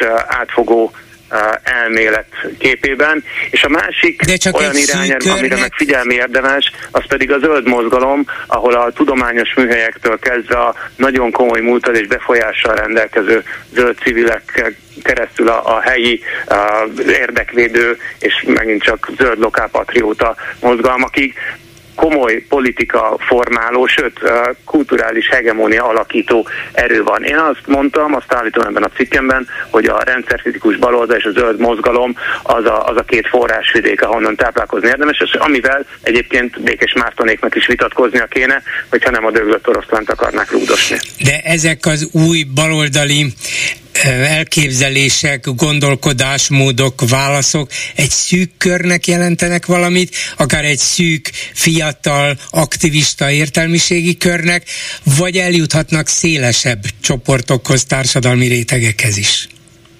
Nyilván ez egy fiatal dolog, és lassan terjed kevés erőforrással, de az intellektuális elit azért már felfigyelt rá, és felfigyelhet jöttek rá elég sokan. A mozgalmárok szintén tudják, hogy hol érdemes keresni, hogyha érvényes gondolatokra van szükség, és amit még érdekes látom, és sajnos ebben is van igazsága, hogy ez a pártpolitikában nagyon kevéssé jelenik meg, és azt kell mondjam, hogy a domináns ellenzéki pártoknál ezek a források, ezek az ihletek nem igazán mutatkoznak meg, és egy kicsit hadd beszéljek haza, de a párbeszéd zöldek nagyjából erre a két gondolatkörre alapította már a kezdetektől fogva a maga meg meggyőződését és ideológiáját, és ennek a közegnek a rendezvényein is párbeszédeseken kívül még cikrásokat látni, egy-egy jelentést, vagy néha hát aki most nem aktív politikus, de a legtöbbször találkozom vele ilyen helyeken, az Lemba Ildikó, aki elképesztően felkészült ezekből az új trendekből és új gondolatvilágokból. Úgyhogy vannak szerintem, akik a, az ellenzéki politikában tudják, hogy miről van szó tény és való, hogy ez nem feltétlenül a demokratikus koalíció vagy a Momentum programjának az alapja, de azt gondolom, hogy, hogy hosszabb távon a zöld politikának, ami egy rendszerkritikus, tehát baloldali politikai értékrend, sokkal nagyobb szerepe lesz és kell legyen, ennek pedig a megalapozása az elmúlt egy-másfél évtizedben elkezdődött. Eh, részben elvi, de részben gyakorlati kérdés is, hogy Ungár Péter, az LMP társelnöke azt nyilatkozta a napokban a Partizánnak, hogy az LMP az egyetlen ellenzéki párt, amelyik nem mumusként tekint Orbánra, és amelyik nem radikális, hanem higgadt ellenzéki pártként fogja fel a feladatát. A párbeszéd milyen? Higgadt, higgadt vagy radikális, szóval rendszernek tekinte az Orbán, Orbán által kialakított politikai világot és kormányt, és az ellen akar-e föllépni, a rendszer ellen, vagy csak a hibái ellen? Nekünk egy nagyon komoly vitánk van ez így Ungár Péterrel, tehát szerintem igazat kell adnia nekünk egy ponton, mert hogyha ő is abban hisz, abban a zöld vízióban, abban a fenntartható és igazságos társadalomban, amiért mi a párbeszédben dolgozunk, akkor azt is látnia kell, hogy az ennek a megvalósulásának az útjába álló legnagyobb akadály az az Orbán rendszer.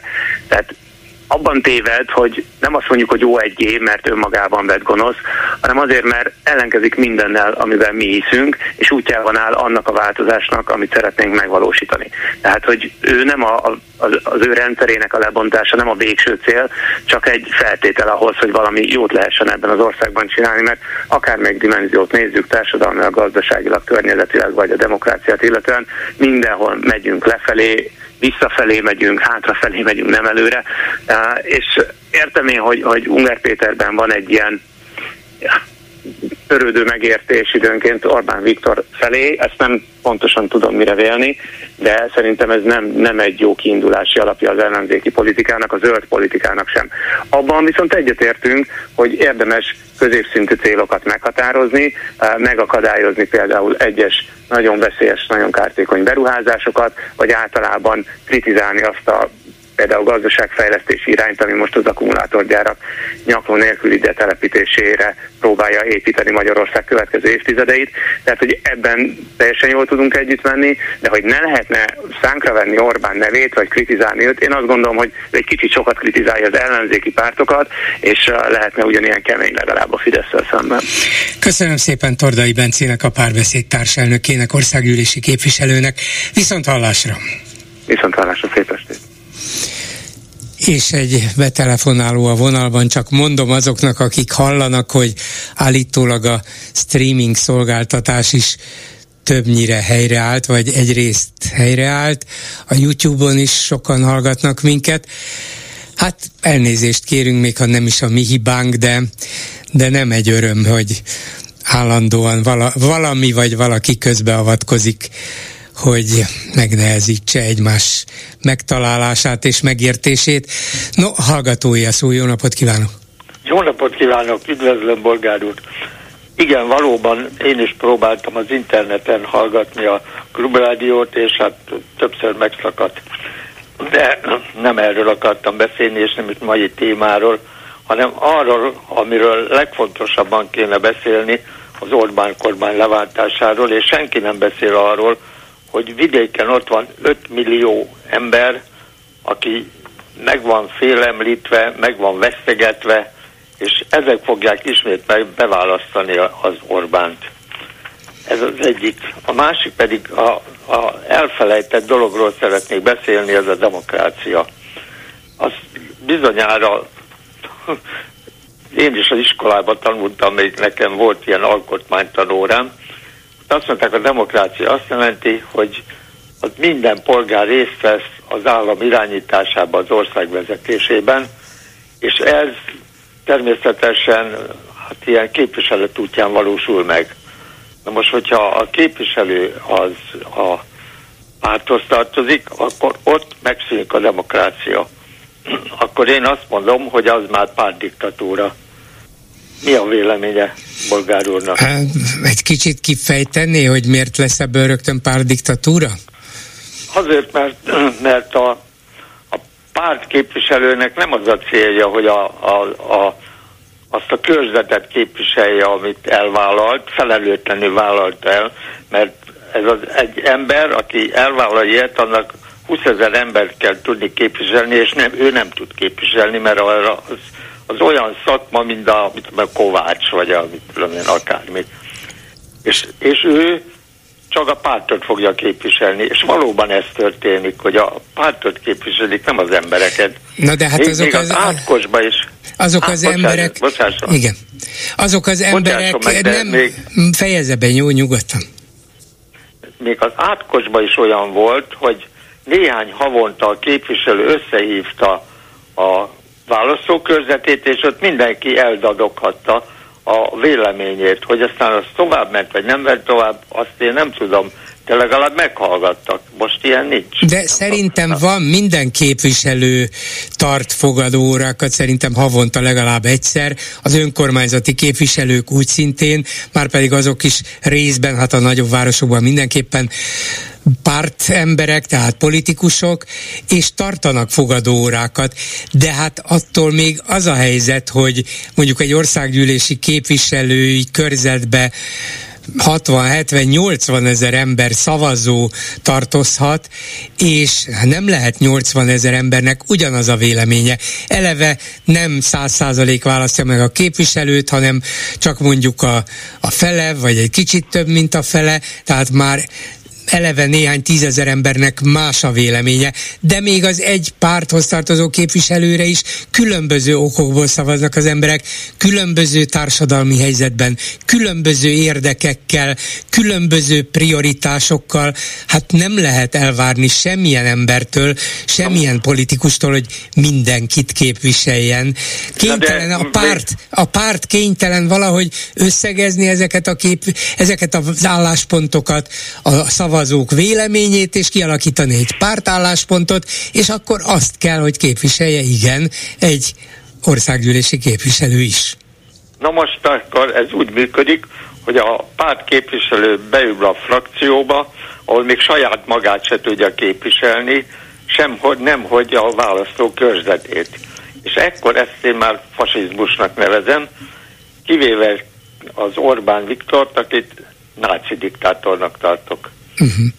Még, még hozzászólnék egy nagyon kényes azért kérdéshez. A náci diktátor az azért erős kifejezés, mert azt tudjuk, hogy kicsoda, és hogy mit csinált. Orbán sok rémes dolgot csinált, és valóban egy személyi vezetője sajnos ennek az országnak, de nem náci diktátor, ne is legyen az.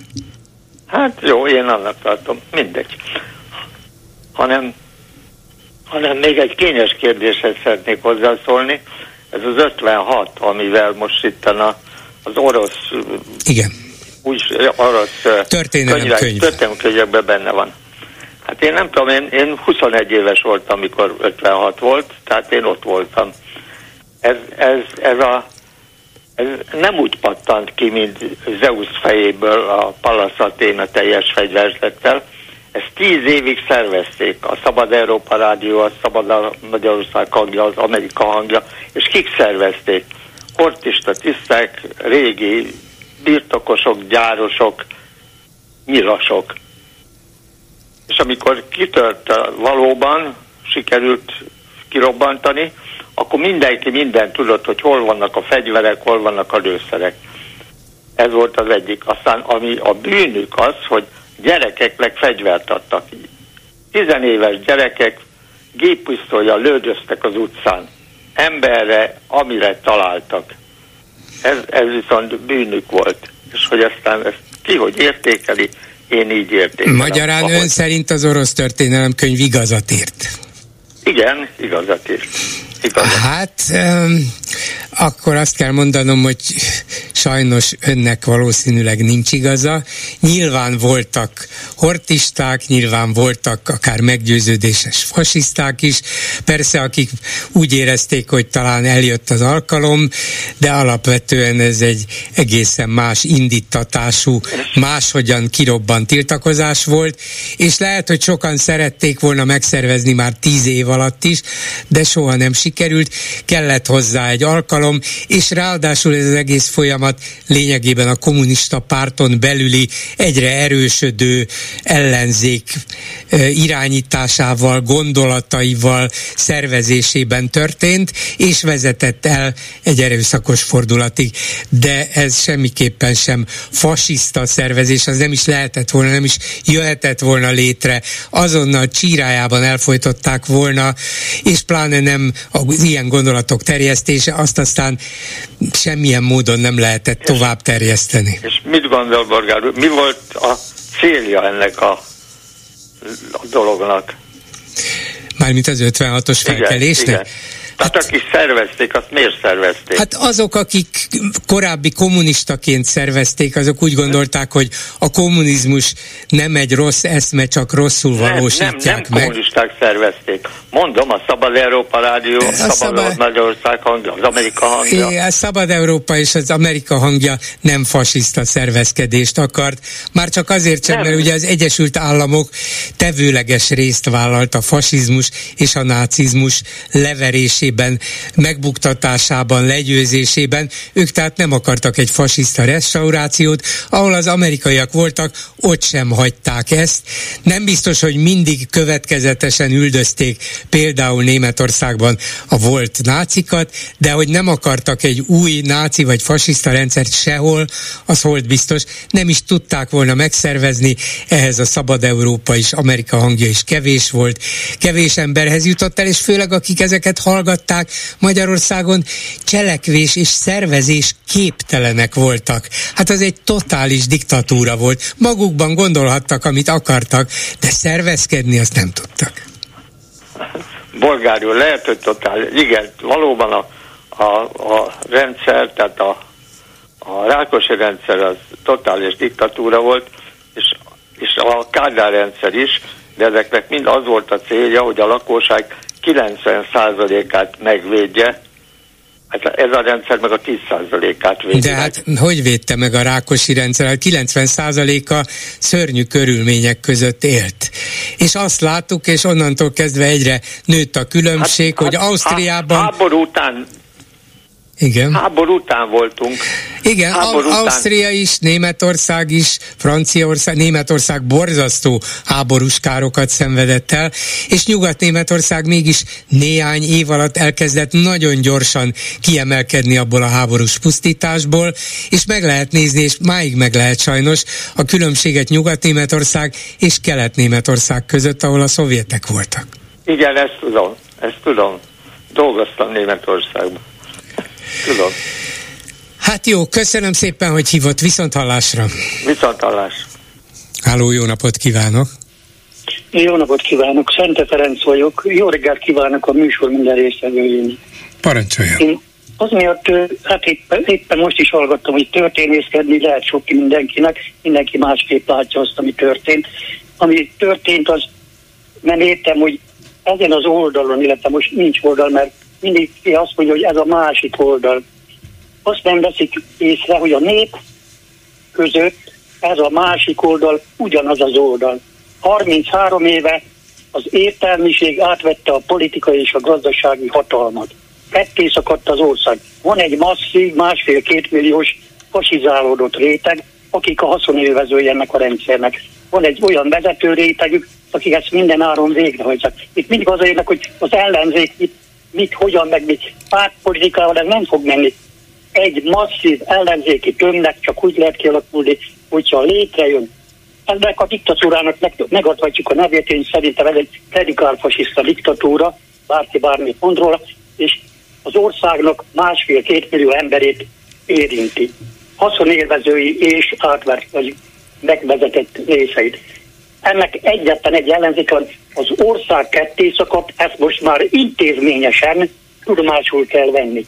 Nem árnyék kormányt kell alakítani, hanem egy egységes, országos, antifasiszta tömböt, választott vezetőkkel, egy alternatív parlamenttel, amely megválaszt, ugyanúgy, mint a 2022 előtti ő, előválasztásokon megválasztja a vezetőjét egy parlamentet, amely elveszi az Európai Unióval a kapcsolatot, és egy transzparent, transzparens intézményi rendszerben kialakítja, hogy az uniós pénzek azokhoz a szervekhez, szervezetekhez és emberekhez jussanak el, akik ezt a rendszert meg akarják dön, meg akarják semmisíteni, vagy felszámolni, na, ne legyünk annyira radikálisak.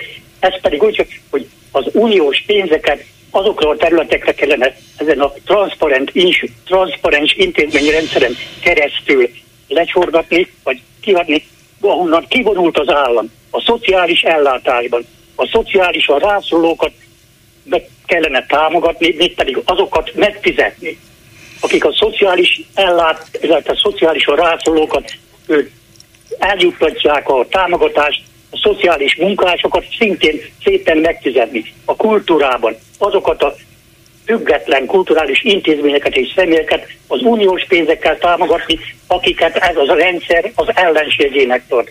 A oktatásban egy alternatív ö, népi kollégiumot, illetve népi oktatási rendszert kellene kialakítani, amely a bölcsőtől a halottaságig kísérni az embereket. Alternatív alapítványi népiskolák.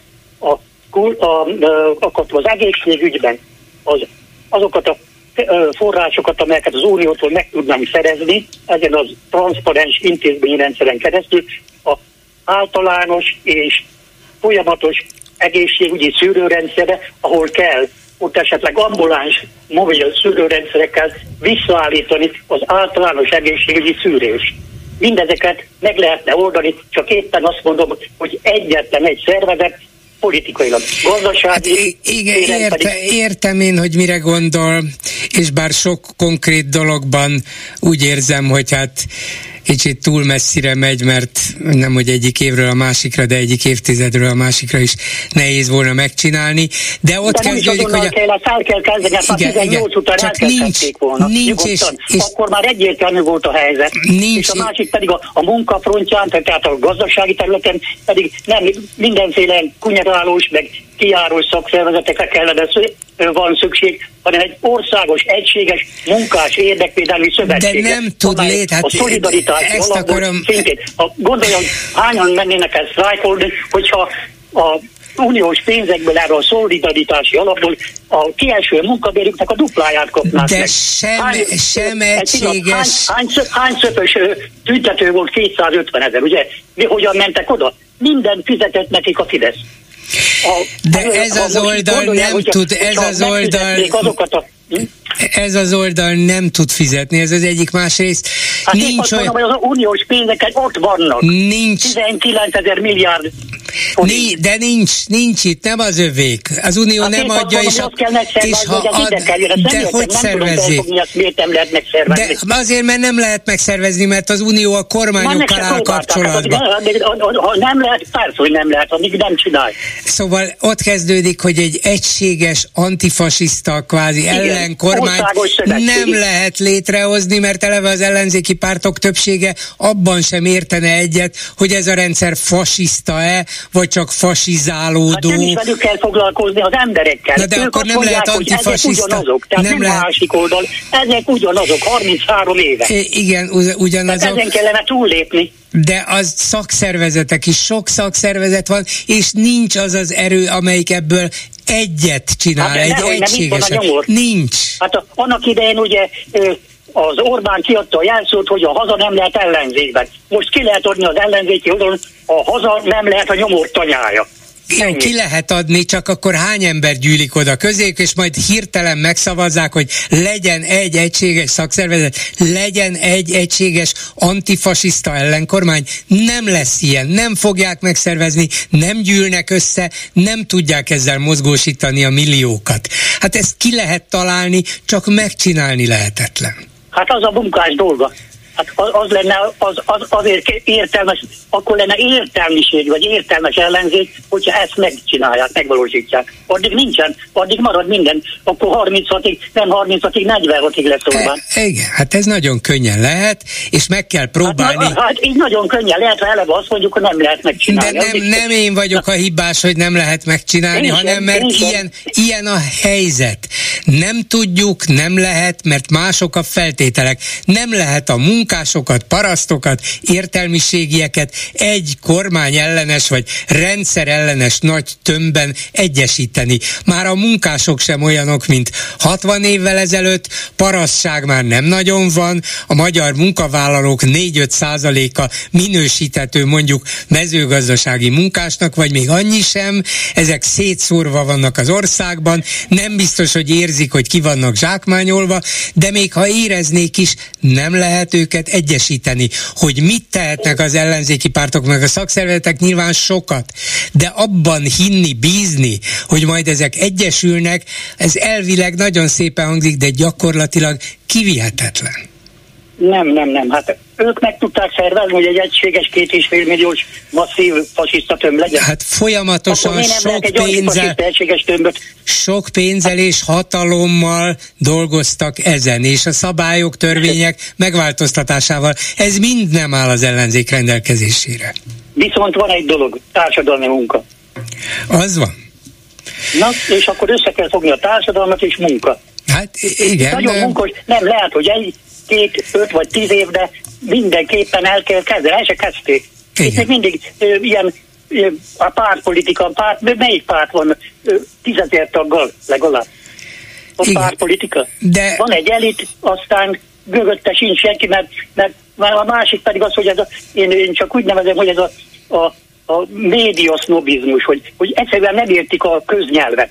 Nem, nem tudják a, a közfele továbbítani azokat ez, a dolgokat. Ez egy amely, jogos, ez a, jogos magas, kritika. A magas eszmét, meg a minden, azt meg kell fordítani köznyelvre. Ez jogos kritika, ebben igaza van, és ezt meg Ilyen is lehet egyszerű. csinálni pénz nélkül is, így van. Jó, értettem, és köszönöm szépen, viszont hallásra. Köszönöm, hogy meghallgattak. Viszont hallásra. És mit írnak a Facebookon a kommentelőink, Lőrinc Csaba? Szia Gyuri, köszöntöm a hallgatókat. Érdekes volt most a komment szekció abból a szempontból is, hogy amikor a streamünk elszállt... Hogy nem lehetett minket hallani. A kommentelők pedig rögtön elkezdték egymásnak Elkezdtek osztani. beszélni? Arról beszélni, hogy hol tudják tovább hallgatni a rádiót. És például gyorsan, aki nem vette észre a kiírásunkat, hogy a YouTube csatornánkat tudja a YouTube Hallgatni, csatornákon zavartalanul hallgathat minket, egymásnak bekommentelték ezt. Erről uh-huh. szólt a legtöbb komment most. Nagyon helyes. Egyébként a streamünk nem terheléses támadás alatt áll, hanem valamiféle, a szolgáltatóknál valamiféle technikai probléma lépett fel, amit remélhetőleg most már helyrehoztak, és ez így is marad. Uh, hát akkor... nem, nem érte el a hallgatóink száma szokásosat, úgyhogy vagy helyrehozták, vagy nem teljesen, az biztos, hogy több mint egy órával ezelőtt volt, nyilván... de, de nyilván ez a hallgatókat el is bizonytalanítja, nem hallják 5 percig, 10 percig, 15-ig, hát akkor azt mondják, keresek valami mást. Uh, igen, és valószínűleg az, aki meg átkapcsolt már a YouTube-ra, nem fog visszakapcsolni csak azért, mert visszatért a szolgáltatás adott esetben. Ami viszont az egyéb kommenteket illeti. Von der Leyen névértékelőjével kapcsolatban uh, egyáltalán mit vár a Fidesz? Mit képzel? Láthatjuk, mennyire fontos a, a Magyarország az EU-nak, és ha tartunk a NATO-nak is. Hát lehet, hogy fontos, csak nem biztos, hogy úgy érezte von der Leyen, hogy meg kell említeni az országot. Lehet, hogy neki van igaza, és nem kellett. Lehet, hogy nincs igaza, és bizony meg kellett volna. Nem tudom. Meg biztos, hogy van mind a kettő mellett is érve. Igen, hát a, a reggeli lapszemlében az egyik szerző megjegyezte, hogy Vagy egyértelmű kiállást várnak von der Leyen-től? az, az európai és a demokratikus értékek mellett, hát ez, ez így nem történt meg. Igen. Nem ezen volt a hangsúly. Igen. A vízumügyel kapcsolatban. Ahogy megnézném, hogy valójában hány vízum kérő, kérelem érkezett szőlősitől. Mennék fogadni rá nagyobb összegben, hogy a népes családdal jött volna, hiába is próbálja úgy beállítani, mint hogyha dolgozni jött volna. Nem tudom, nem ismerem ennek a részleteit, kíváncsi lettem volna, kerestük, de nem értük el. Egy másik gondolat ugyanebben a témában, Orbán kapta, de szőlősén csattant. Zárójelben, uh-huh. így se rossz. Igen, ez lehet, hogy így van. Aztán a tiltott részlegek az Alexandrában. Akkor ezek szerint gyereket szülni és házasodni lehet 18 év alatt, de esetleg kulturálódni, olvasni már nem? Hmm, érdekes dolog. Ugyanebben az olvasatban az utolsó komment. Most már tudom, 17 éves csinálhat gyereket, de nem olvashat róla könyvet. Azt nem tudom, írhat-e? Igen, hát minden esetre ez a könyvesbolti sztori, ez egészen különleges, tényleg vissza Afganisztánig. Végül is Kásler Miklós intézete kikutatta, hogy onnan jöttünk. Igen, igen, igen, és egyéb dolgokat is megpróbált összelegózni, tehát... Köszönöm szépen, még volna. három perce van, vagy két és fél annak az utolsó betelefonálónak, aki ma bekerül a műsorba. Jó napot kívánok! Jó napot kívánok! 12. kerületből telefonálok, és pénteken is próbálkoztam már ezzel a lakóparkkal kapcsolatban. Én itt is születtem, és itt is lakom. Az van kiírva erre a bizonyos lakóparknak a kapuja fölé, hogy multiszenzoriális utazás, jelentsen is ez bármit. Uh-huh. És nem tudom, hogy nem tudom, hogy ül vagy áll, mert tudom, hogy van olyan műsorvezető, aki állva szokta vezetni ülök, műsor. lustább műsorvezetők közé tartozom, ülök. Akkor most, akkor most mindenképpen üljön le a baleset megelőzés érdekében. Na. Ezeket a villákat, amik egyébként meglehetősen gusztustalanok, és mindenki belát mindenkihez, ez egy ilyen tipikus, kocos, új gazdag borzalom. Uh-huh. Kiszámoltam először néhány számot, egy ilyen uh, lakrészt a teljes fizetéséből 72 tanár tudna bérelni, annyiba kerül. A jó hírem az az, hogy nagyon jelentős árengedménnyel lehet most bérelni ezeket a házikókat. Az éves, ezért mondtam, hogy üljön le, 380 millió forint per lakást, 380 millió az éves bérleti A bérlete? Azt hittem, annyira árulja. Nem, nem. Hát fönn van a honlapjukon, úgyhogy ott meg lehet nézni, és most van egy nagy kedvezmény, és most egy pár napig 50%-os engedménnyel lehet bérelni. Ez azt jelenti, hogy 190... 2500 190 millióért, akkor meg most hozzájutok? Igen, igen, igen, ah. igen, igen, igen. Hát annyit plusz csak áfa, összekaparok. Plusz, plusz áfa, plusz áfa. lehet rövidebb időre is. Számla, számla nélkül nem lehet? Hát biztos megkérdezem őket csak pénteken szeretem még egy-két ilyen pikáns dolgot itt el szeretném volna mondani, csak itt uh, sajnos mi lenne, van a... mi lenne, hogyha holnap bekapcsolnánk, ha van egy kis jó, ideje? Köszönöm, jó, a pikáns van részlet. tíz ilyen Jaj, de jó, jó, jó. Akkor megígérem, hogy visszahívjuk, jó? Köszönöm szépen. Köszönöm én is, viszont hallásra. Viszont ezzel a megbeszéljük mai műsora véget ért, hát kicsit zaklatott volt, remélem voltak, akik hallgattak, meg voltak, akik visszatértek. Szóval a műsor készítésében közreműködött Petes Vivien, Lőrinc Saba, Erdei Tünde, Simon Erika és Horváth Ádám. Bolgár Györgyöt hallották, viszont hallásra holnap. Most pedig jön az Esti Gyors. Esti Gyors, a hírek háttere. Jó estét kívánok, Szénási Sándor vagyok. Egy hír és a háttere. Kicsit elhamarkodtuk a dolgot, amikor megírtuk, hogy Bástya tábornok örök igazsága nyomán a NER is kiadta a szerénység eltársak jelszót, a kisebb hajó nagyobb szerénység változatban, azt gondolván, hogy a kimondott szó rögtön vérévé is vált, ha a lopott pénzt egyre inkább mutogatni szerető elitnek. Hát nem ilyen egyszerű a NER lehányzó fekvése. Mint ismeretes, az ország leggazdagabb embere, akit álcázásból Mészárosnak hívnak, megvett egy szuperjachtot, a Rosdor nevűt, és ez váratlanul kicsapta a biztosítékot abban az országban, amelynek lassan totálissá váló kirablása fölött eddig rezzenetlen arccal tértek napirendre az emberek. Most meg hirtelen feltűnt, hogy ezek csak lopnak, de még az arcunkba is tolják, hogyan is él a köztörvényes Marci hevesen. Legutóbb két szocialista képviselő próbálta kifaggatni a gazdasági minisztert, hogy jachtügyben hogyan védi a közpénzt. A nem kicsi zavaros történet szerint ugyanis a hajó elvben a Euroleasing ZRT tulajdona, ami viszont a Magyar Bankholding ZRT leányvállalata, így a jacht a Corvinus nemzetközi befektetési ZRT-n keresztül az állami érdekeltségi körbe tartozik, írták ezt a képviselők, és ők biztosan tudják, hogy miről beszélnek.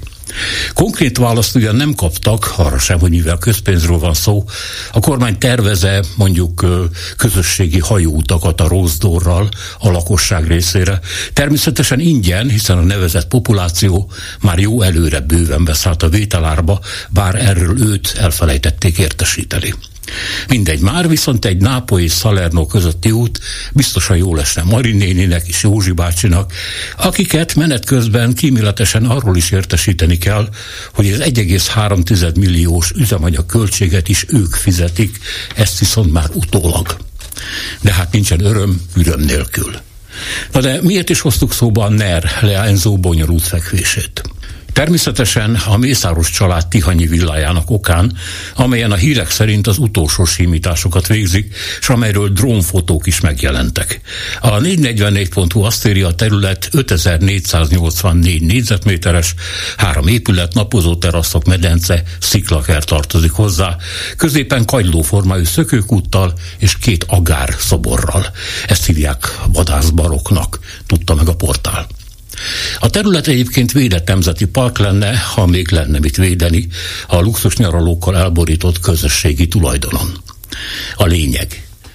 A figyelmeztetést, hogy szerénység elvtársak úgy tűnik nem veszik komolyan a címzettek.